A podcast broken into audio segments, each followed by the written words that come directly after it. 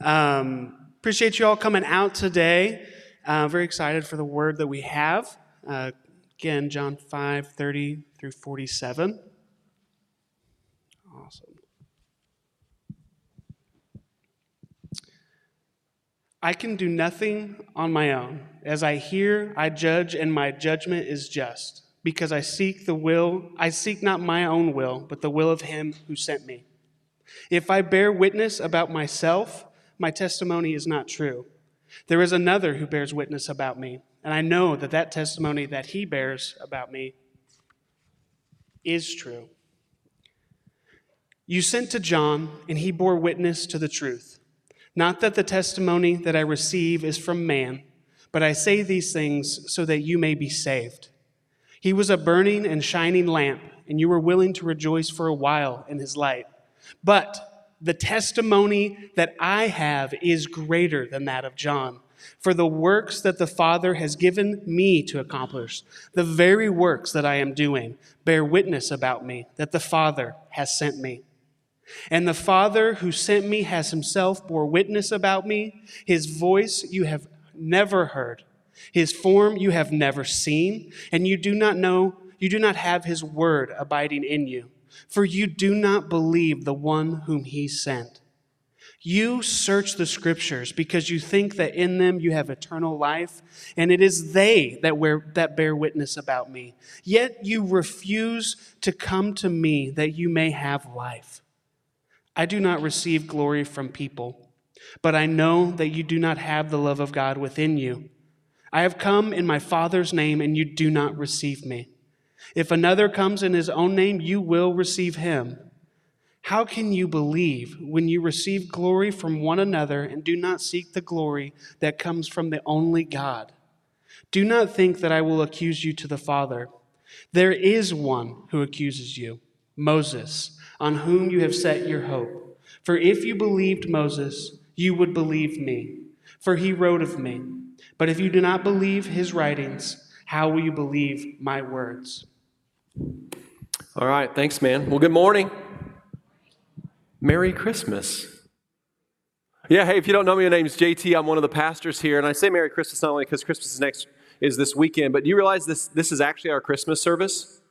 Like I realized it earlier in the week because the way that Christmas fell so late or so early, or however you want to look at it, that next Sunday is post Christmas. So, um, so Merry Christmas! We're going to be doing our Christmas service today, and so before we jump into that, um, for those of you that weren't there, last night was cookies and cocoa with Santa, and it was actually awesome, but in a weird way, right? Um, so those of you that went, thank you so much for coming. I bet we had what 40 people come. You think anything that's close? 40 adults? Bunch of kids, like people everywhere. Um, so you guys came out in droves to come and do cookies and cocoa with Santa at Williams Elementary, the, the elementary that we pour in. And I ended up having a really great time. And, and here was the thing. Um, the community didn't show up like we wanted, to, wanted them to, like they did in the past. And we kind of said from the beginning, we have no idea how this is going to go with, with COVID and post-COVID and Omicron, the best name ever, for the new variant and everything else was going on. We didn't know if people were going to come, and some people did come. We have a few families that did come. Um, and so we wanted more of that, but we kind of said from the beginning, we don't know what's going to happen. We're going to wait and see. We're going to have to kind of rebuild momentum in the neighborhood. And so, although we, I think we were all disappointed more people didn't come, and we had a lot of food. Thanks, Eric. And but um, we had a lot of food. But you know what was awesome? Like it was the first time I remember in a long time where we all had like this volunteer opportunity where we are all together, and we were in the new Williams building. Like most of you, was the first time you saw it, right? Isn't it amazing? Like it's such a great building. It's so warm. It's so inviting. You can just totally picture like they have a big lobby there. It's like gathering there and drinking coffee in the lobby area, and then it goes right into the gym. And the gym's not too big, but it's also not too small. It's it's just going to be fantastic. And so I ended up having like a fantastic night. Like I was talking to my wife about it. Like we just had a great night hanging out with our church family and, and meeting a few people, right? And engaging with a few families. And um, we even had people praying with, like, there was a, a former addict that was there that's like trying so hard to get off of drugs. And some of our deacons and people got to pray with him and over his family. And it was really incredible. And they were so excited. So amazing things like that did happen. But it was just so good to be together Because on Sunday morning, I kind of said this before, on Sunday morning, we kind of get to be a family, but there's always this agenda of preaching and singing and all that stuff. So you, you kind of get to talk to people for a minute, um, but then we kind of do our thing. And then the life group is awesome. Life group is really where you really feel family at Freshwater. But again, that's only, you know, 10 to 15 people that you get to know really well, and you don't get many chances to engage with everybody else. But last night, like we all got to just hang out and talk, and I got to talk with people for for long periods of time that I normally just don't get a lot of time to talk to, and I saw everybody doing that. So I had ended up having a really good time because in the end, we want to reach the community. Amen. Yes, and amen to that. But if we're healthy as a church, if we're a family as a church, like really striving to be a family, all of the, that stuff is going to get way more effective and way easier because we're in this together.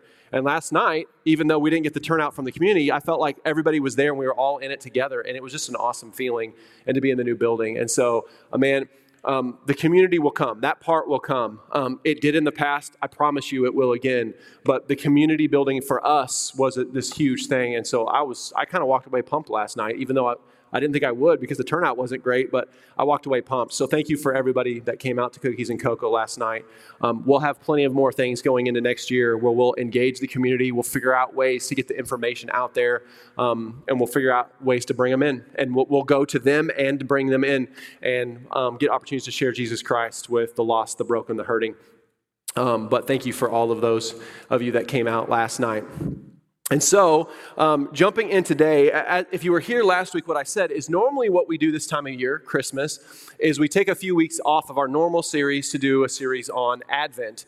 And if you haven't heard the word Advent before, it's just a Christian way of saying it actually literally means the coming or the arrival right? Christmas. It's the time we celebrate the coming of Jesus Christ, the arrival of Jesus Christ as a man into this world. And so we normally take a break from whatever series we're in to focus on that. But um, as I said last week, we're right now in one of the most Jesus centric books in all of the Bible, the Gospel of John. It constantly, always is about Jesus in this book.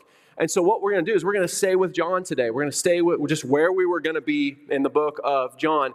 And I think what you're going to see today is in a roundabout way, not in a direct way, but in a roundabout way, this, this passage absolutely does point to the arrival. It points to the one sent by God the Father on our behalf. It points directly to Jesus being sent, to him coming. Because that's what the Advent is really about, about Christ being sent to us. I even told Dustin ahead of time, he's like, What's the title of your sermon this week? And I said, Sent. Jesus was sent. That's what this passage is about, Jesus being sent. So before we jump into John, though, I do want to read a bit of the Christmas story together. So grab your Bibles again. If you've got your place marked in John, go left in your Bibles to the book of Luke. We're going to be in Luke 1. We're actually going to start kind of before the Christmas story. This is a part of the Christmas story, but we're going to start the, in Luke chapter 1 and verse 26 when uh, Gabriel the angel comes to talk to Mary, the mother of Jesus. So flip over to Luke chapter 1, verse 26, and we'll just read that, that section there through verse 38. Luke 1, 26. I've got you. I'm waiting. He's still turning. Old school turn, page turning. I love it. I love the sound. Okay. Luke 1 26. In the sixth month, the angel Gabriel was sent from God to a city of Galilee named Nazareth, to a virgin betrothed to a man whose name was Joseph of the house of David. And the virgin's name was Mary. And he came to her and said, Greetings, O favored one, the Lord is with you. But she was greatly troubled at the saying and tried to discern what sort of greeting this might be. And the angel said to her, Don't be afraid, Mary, for you have found favor with God. And behold, you will conceive in your womb and bear a son, and you shall call his name Jesus. He will, he will be great, and he will be called the Son of the Most High, and the Lord God will give to him the throne of his father David, and he will reign over the house of Jacob forever, and of his kingdom there will be no end. And Mary said to the angel, How will this be, since I am a virgin? And the angel answered her, The Holy Spirit will come upon you, and the power of the Most High will overshadow you. Therefore, the child to be born will be called Holy, the Son of God. And behold, your relative Elizabeth, in her old age, has conceived a son. That's John the Baptist. Conceived a son. And this is the sixth month with her who, who was called barren, for nothing will be impossible with God. And Mary said, Behold, I am the servant of the Lord. Let it be to me according to your word. And the angel departed from her. All right, so we see an angel sent by God to Mary. And you guys know why? Why, right? De- look, what he was doing was declaring the good news that, that, it, that it isn't just an angel that's being sent, but the Son of the Most High is coming.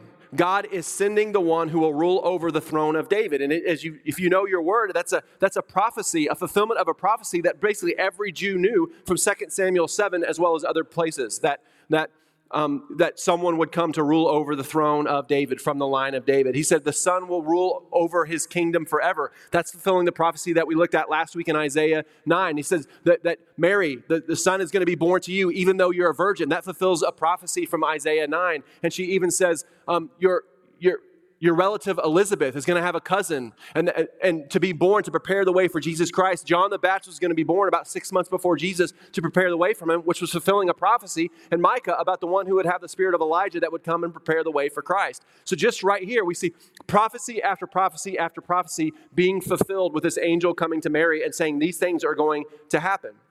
Like this amazing thing of Christ being sent.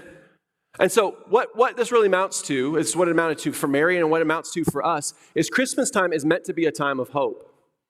Right? That's why we celebrate the birth of Christ because we have hope. Hope that, that God actually fulfilled his promises and came for us, and hope that Jesus Christ is going to come again and God is going to continue to fulfill all of his promises to us. That God came. Hope because God fulfilled so many promises in the birth of Christ, and he's promising so much more.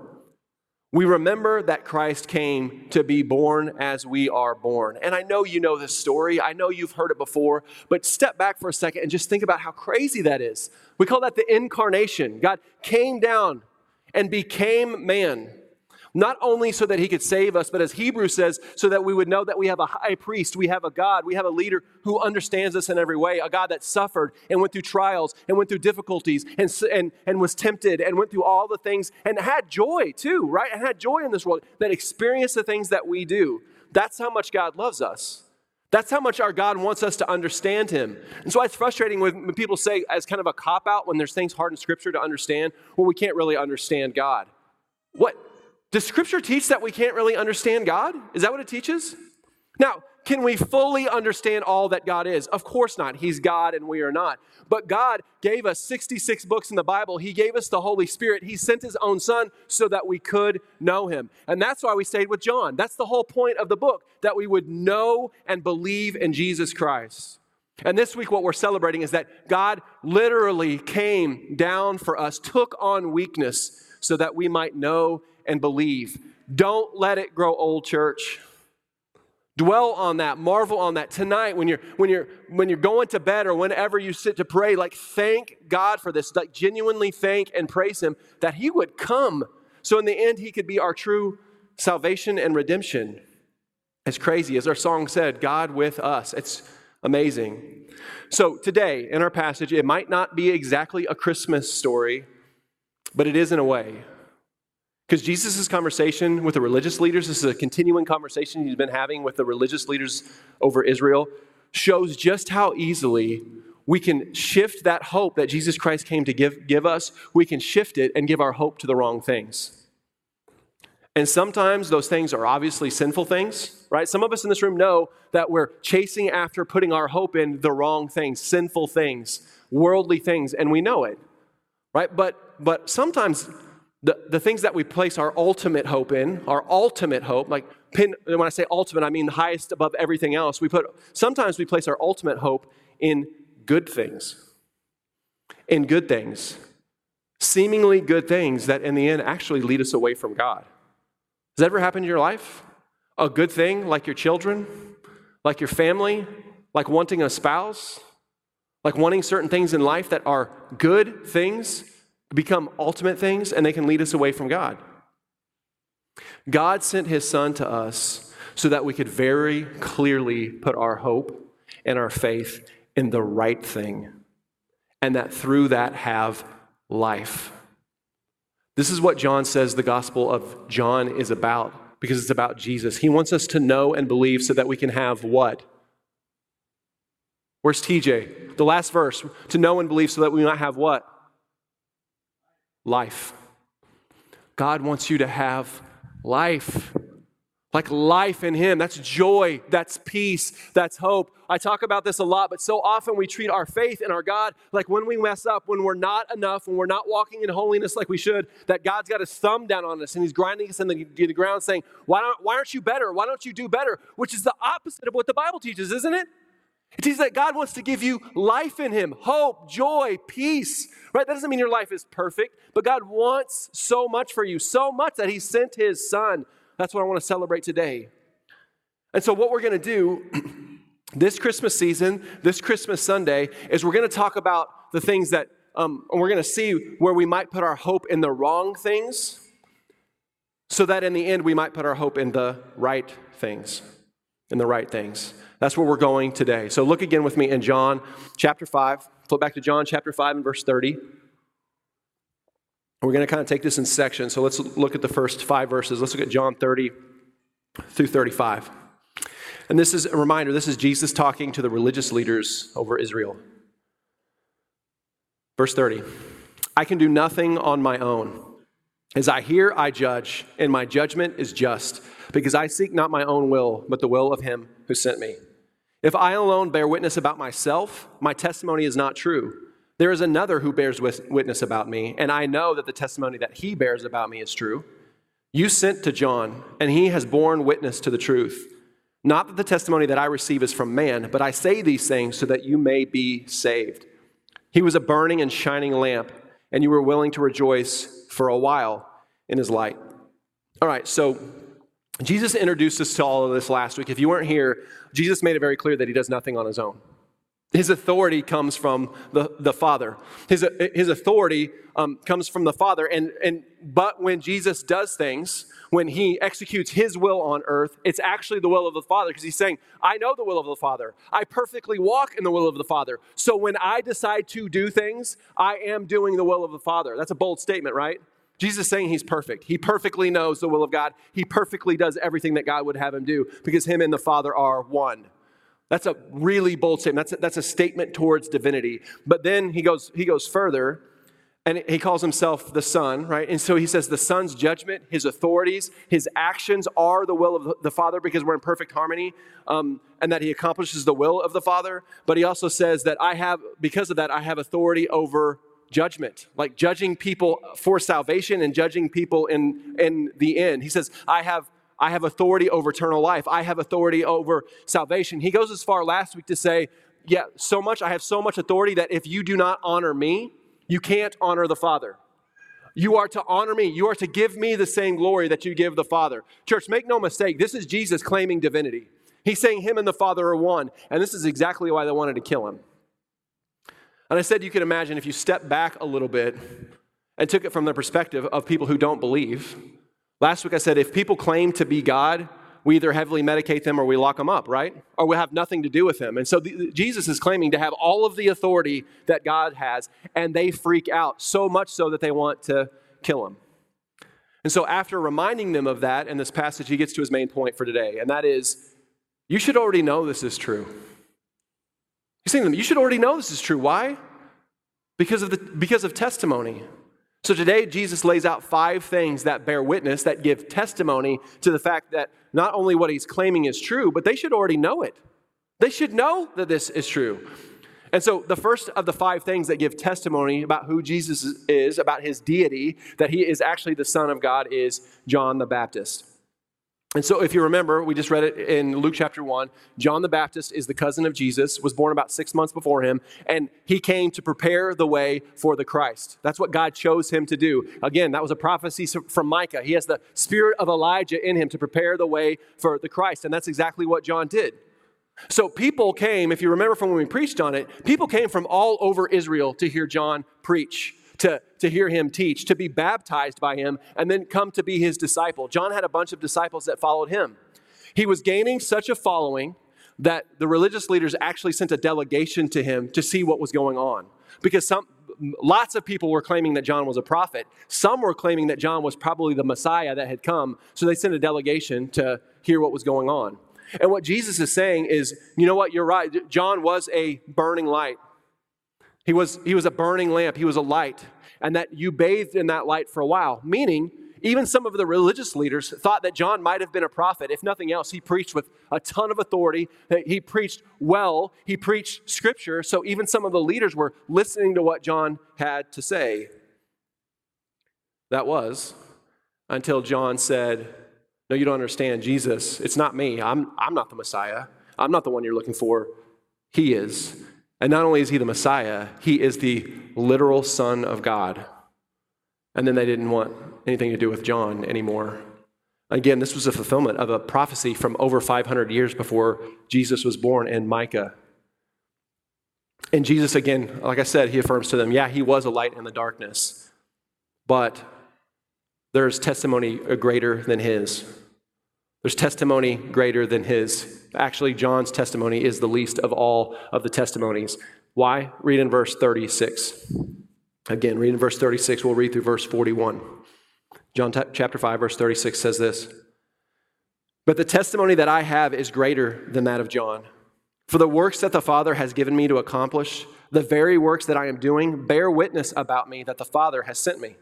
And the Father who sent me has himself borne witness about me. His voice you have never heard, his form you have never seen, and you do not have his word abiding in you, for you do not believe the one whom he has sent. You search the scriptures because you think that in them you have eternal life, and it is they that bear witness about me. Yet you refuse to come to me that you may have, there's that word, life. I do not receive glory from people, but I know that you do not have the love of God within you. I have come in my Father's name, and you do not receive me. If another comes in his own name, you will receive him. How can you believe when you receive glory from one another? and do not seek the glory that comes from the only God. So, in this part of the passage, we get the next three things that, that bear witness about Christ. The first one was John, and we get the next three. So, what Jesus says to them is, I have a testimony greater than John. Now, is that, is that Jesus knocking John? Because he says, I have a testimony greater than his? No, of course not. You remember what Jesus says about John? He says he's the greatest man ever born of a woman. So he's not knocking John here. He's just saying the testimony of a man is the least of all of the testimonies that I'm about to give to you, even though John the Baptist should have been enough to convince you. No, so the second thing, John the Baptist was first, but the second thing that gives testimony uh, about Jesus is his own words and actions. Like, listen, his own life. His life bears witness about who he is. You know what's crazy if you go back and you read the Gospels? Is we never see the religious leaders actually ask where Jesus was born. They say he was from Nazareth, which was true, but they, they never actually ask where he was born. We never see them ask about his family line, what, what, what family line he came from, the line of David. They never ask. They, they, they virtually ask nothing about him. They just keep making all of these assumptions about him, assumptions about where he ultimately came from, assumptions about his family line because he came from Nazareth, from a family that wasn't important. But if they would have, if, if they would have just for one second, just one second laid aside their arrogant pride and actually talked to Jesus, they would have seen that his whole life was a fulfillment of prophecy. Because this Messiah, even though he's from Nazareth, where was the Messiah supposed to be born? Bethlehem. And, and, and his mom was a virgin when she had him, fulfilling prophecy. Like he was from the line of David, fulfilling prophecy. All of this prophecy, his entire life bore witness about who he really is, but they never even asked. They never even asked. Not only that, but the Old Testament is filled with prophecies about how the Messiah is going to bring good news to the poor, that he's going to bring healing to the brokenhearted, that he's going to proclaim the coming of the kingdom of God. And Jesus' is teaching, his miracles, his healings, his good works, his love for the poor and the needy and the broken the brokenhearted are all loudly proclaiming, screaming about who he is. Yet they're refusing to acknowledge any of it. Do you know when one of their own, if you remember Nicodemus from John chapter 3, the the religious leader. Guy had a lot of influence. It, it's so bad that at one point Nicodemus suggests, hey, you know what? Maybe we should bring Jesus in and question him before we pass judgment on him. Because that was their own law. Their own law said that's what they were supposed to do. And you know how they responded? So, what? Are you on Jesus' side now? Are you from Galilee too? Right? They completely shut Nicodemus down when he was just suggesting that they follow the law before they try to condemn someone or bring judgment on someone before they've even talked to him about it. And that's what sin does, isn't it? Sin wants you to join it. People who are locked in their sin, who are just, man, they're just surrounded by their own sin, want you to join in their sin with them, not point out their folly, not point out their foolishness, not point out their sin. Jesus makes clear to them what should have been obvious. My words and my actions declare exactly who I am and that I have been sent. I have been sent by the Father to do his, his will. So, the second thing that bears witness about Jesus Christ and who he is is his own work, his own words, his own life. The third thing that bears witness about Christ is the Father himself. If you remember, when John baptized Jesus, the heavens opened up, and God the Father, in his voice, actually declared this is my beloved Son with whom I am well pleased. So, God the Father said it This is my Son. Now, none of these men were probably there. These religious leaders were actually there. There was probably maybe a delegation there at the time, but none of them were there. But of course, they've heard about it. John like transitioned everything in his ministry. John, who was really popular in Israel at this time, to declare that Jesus is the Son of God. John was declaring, and his disciples would have been declaring, the heavens opened up. And God himself declared that this is the Son of God. So everybody would have been talking about this. So they should have known. But I don't actually think that's what Jesus is referring. I think he is referring to it, but I don't think it's the thing that he's mostly referring to. I think his point is that you don't walk with my Father and you don't know him, so you don't know me. Otherwise, God would have made this clear to you. He made it clear to the disciples, did he? Didn't he? When, when Christ will ask Peter, Who am I? He says, You're the Messiah. Did the heavens open up and Peter hear God say, Jesus is the Messiah? No, the Father, through the Holy Spirit, made it clear to him who he is. And we see that happen. Moses literally talked with God. Some of the prophets in the Old Testament literally talked with God. But we see Jewish, we see Jewish people throughout the Old Testament, at times the powerful and the weak, the rich and the poor, that God makes things clear to them, either speaking to them or just making it very clear to them through whatever action that um, what his will is and what he thinks. Yet these men, listen, the spiritual leaders of all of Israel, all of Israel, can see and hear and understand none of this. God's not speaking to them, God's not making it clear to them. Why? Well, Jesus tells us because God doesn't truly abide in them. God's love is not rooted in them. And as we'll see in a minute, we're going to cover, it. I read it, but we're going to cover it in a minute. We're going to see is these people were out for themselves. They were out for their own glory, not the glory of God. So they can't see it, they can't hear it. Church, I, um, I, I, don't think any of us in this room, or virtually none of us in this room, are going to hear God's audible voice. But if we're placing our hopes in the wrong things, if we're chasing the wrong things, if we have faith in the wrong things, that, that Holy Spirit guiding us is going to be so much more quiet, so much more still. We're not going to be able to hear it. And I don't mean to be too blunt on on Christmas Day, but it's something I deal with all the time with guys who I'm discipling who are addicted to pornography. Right? God's voice has become so drowned out, so far away, the Holy Spirit surrounding them so distant that they can't even figure out who they are anymore, much less move forward in what God wants for them. That's, that's what happens when we put our faith, we put our trust, we put our hope, we put our, our mind and our heart into the wrong things. It just makes us apathetic to what God's will is, and we don't know what He wants for us. We can't move forward. And so we end up so often in that living for our own glory and the things that we want instead of God's, and we're wondering why God doesn't feel near to us. God's always, listen, church, if you're a believer in this room, God is always near to you. He never goes anywhere. But when you place your hope in the wrong things, it feels like He's so far away. It feels like He's so far away. That's what this is about. Don't put your hope in the wrong things. So, the third thing that bears witness about who Christ is, is God Himself, is the Father Himself. The fourth is Scripture, the Word of God. I know Jesus, and the, I know that John calls Jesus the Word of God, right? But this is literally talking about Scripture. And so, if you haven't heard me say this yet, if you haven't been with us in the last few weeks or heard Brandon or Tony say this, I just want to make something clear. These religious leaders, they absolutely know their Bibles. They absolutely, some of them probably know their Bibles about as well as anybody in the history of the world have known their Bibles. I know that's a bold statement, right? But this is what the Pharisees did. This is what their little sect. The Pharisees were a sect of religious leaders in Jerusalem, right? And the, the thing that they knew better than anybody else was the law. Some of them would have had the first five books of the Old Testament memorized. The, they, they had huge sections of the prophets memorized. Not that they knew it, they memorized it. Right? These guys knew their word. And Jesus even says it. He says, You search the scriptures. This Greek word for search means to diligently search. Jesus is acknowledging, You did, I know that you diligently searched the scriptures. Yet, all of that time invested, all of that memorizing, all of that teaching, all of that declaring what they think is true to the people, Jesus says, even though you do all of that, you don't find life in the Word. You don't find life in Scripture. Why? Why aren't, like, if they know the Bible that well, if they know the prophecies of what the, who the Christ is supposed to be that well, how are they missing this? Why is it not bringing them life in God? I mean, isn't, isn't reading the Bible kind of at the, the heart of what every good pastor tells you to do? Have you ever heard me tell you that you need to be in your word and you need to read scripture for yourself? Please sit, shake your head, yes, or I'm, I don't want to feel like a failure. Yes, thanks, Scott. Yes, absolutely.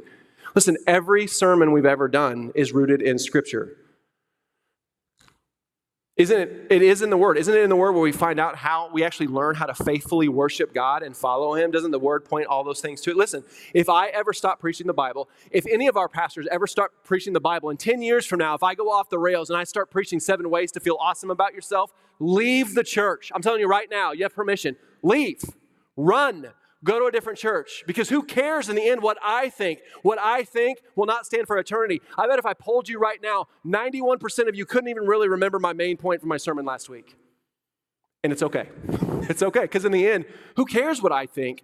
I'm just trying to point you to the Word of God. So, yes, the Word is unbelievably important. Yes, we want to know it and memorize it and have it in our hearts. So, what's the problem here?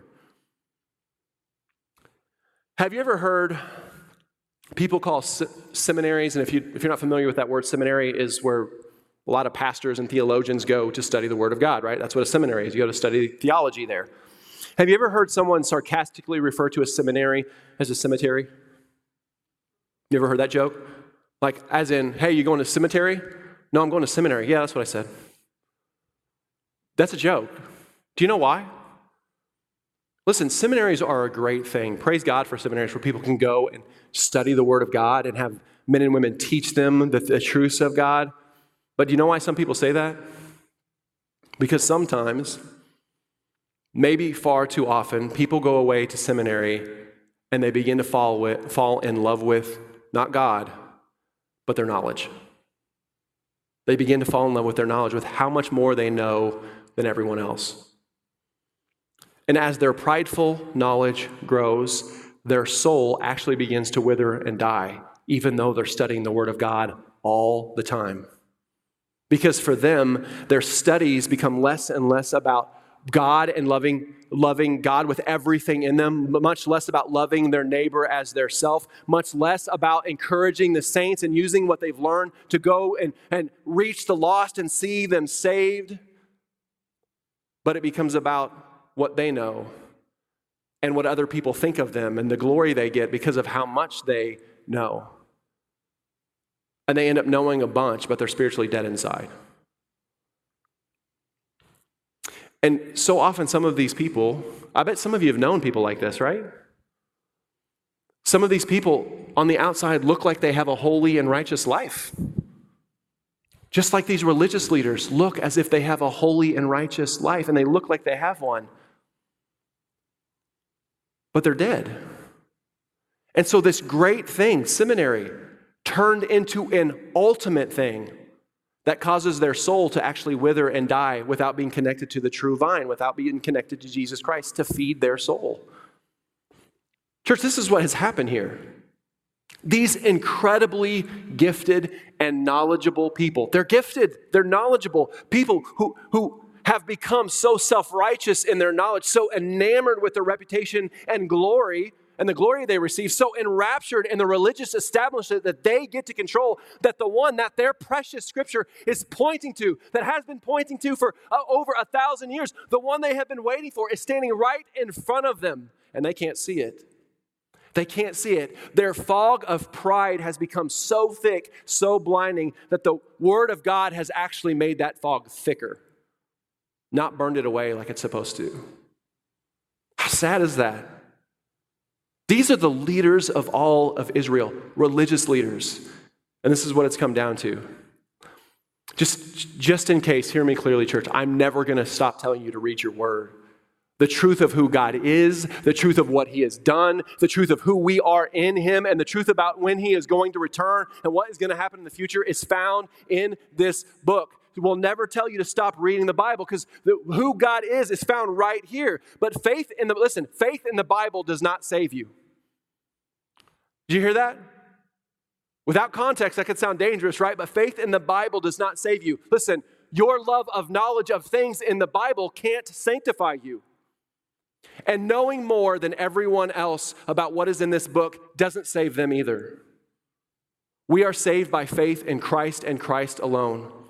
We are saved by his gift of grace to us, freely given, not because of what we have done, but because of what he has done. Because he can declare from the cross, it is finished. We are saved by that and that alone. By truly loving our God, making him king, and worshiping him with our life. That's what saves us. Listen, Life is not found here, it is found in the Holy Spirit within you. It is found with loving your God with all your heart, with all your soul, with all your might, with all your strength, and loving your neighbor as yourself. That's where life's found. Now, if that's true, if your faith is in Christ and in Christ alone, in His saving work, then there is almost nothing more important in your life than the Word of God. Right? The Bible is a tool used by God to reveal to us who He is, to show us how to worship Him, to show us how we can have life through the power of the Holy Spirit. It's all found in these pages. But even the Bible, one of the greatest gifts that God has ever given to us, when made an ultimate thing, can become a soul killing thing. The Bible can become a soul killing thing when it's made an ultimate thing. These men should have been found in Christ. He's saying, You should have life through these pages because you should have life in me. But their reputations and their knowledge and their own glory was more valuable to them than God. So, the fourth thing that bears witness about who Christ is is the scriptures themselves. Let's look at the last one and read the rest of our passage for today. We'll read in verse 45. Chapter 5, verse 45. Now, Jesus has just got done saying that he'll judge the world, right? But that, that's the role the Father gave him. But listen to what he says in verse 40, 45. Do not think I will accuse you to the Father. There is one who accuses you, Moses, on whom you have set your hope. For if you believed Moses, you would believe me, for he wrote of me. But if you do not believe his writings, how will you believe my words? Jesus shows us here, he even says it here, just how misplaced their hope is, how easily it is for us to misplace our hope. The fifth thing that testifies about Christ is really closely related to the fourth one, to Scripture. Here, Christ is telling them, um, listen, I don't have to accuse you. Moses accuses you. And when he says that, he's not literally talking like Moses is going to come down spiritually and accuse them, right? When he's talking about Moses accuses you, what is he, what is he saying that is actually accusing them? Anybody know? The law. Good. Yeah, Moses, the law. So if you were with us through our Exodus series, you remember Moses went up on Mount Sinai, right, to spend time with God, and God gave him the Ten Commandments, and then he gave him the rest of the law. We call that the Old Covenant or the Old Testament law. Jesus brought the New Covenant, right, the fulfillment of the law. But he's saying, you trust Moses. You trust the law, and I don't have to accuse you because the law accuses you. In the New Testament, it makes it very clear. It's clear in the Old Testament, even in the New Testament, it makes it very clear that under the law, to actually be righteous, you have to follow the law perfectly. Did you hear that? You can actually be righteous outside of Christ. You just have to follow the law absolutely perfectly your whole life. The only what's the problem with that? No one has ever followed the law perfectly. No one can ever follow the law perfectly except who? Jesus, you see, this is why we say Jesus is our righteousness. He was actually righteous under the law. He followed the will of God perfectly. That's why when he could go to the cross, he not only paid for our sin and took our punishment, but he gave us his righteousness. He gave us his perfect life so that we could be perfect under the law, that we could be fully redeemed, that God would look at us as if we were Christ, as if we were righteous. But that's not these men, is it? They don't have Christ covering their sin. They don't have Christ making them righteous. So they may think they're righteous, they're righteous, but Jesus says, I don't even need to accuse you. You're accused by Moses. Moses, who they hold in such high regard. Moses, who they think is the prophet of prophets. Jesus says, He accuses you, for even He spoke of my day. When he says that even He spoke of my day, let me give you one example of that. Dustin, can we get Deuteronomy 18 15 up there? This is what Moses said. The Lord your God will raise up for you a prophet like me from among you, from your brothers. It is to him you shall listen. Moses is making a point. Yeah, you guys don't listen to me. I may be your leader, but you don't really listen to me. But someday they're going to raise up a prophet, and he is the one that you actually should listen to. This is just one example of when their beloved Moses speaks of a day that a prophet would come. A prophet of prophets. And to him you should actually listen. Listen to. Listen, there is no one greater to the Jewish people than Moses. It's like Abraham, Moses, and David, and everybody else in Jewish culture, right? Moses is right at the top of the list. And these incredibly knowledgeable leaders would have known exactly what Jesus was saying, exactly what he was referencing here. Jesus is plainly telling them that not only does John the Baptist and my words and actions and my entire life and my Father and even the scriptures declare to who I am, but even your precious Moses and the law given to him proclaims the truth about me. Yet you still don't see it. So Jesus finishes with this if you can't believe the words of Moses, and you can't believe the words of Scripture, and you can't even hear from the Father, how could you ever believe? How could you ever find life in me? They simply can't see the truth, church, that their hope had already come because their hope had been so badly misplaced in other things.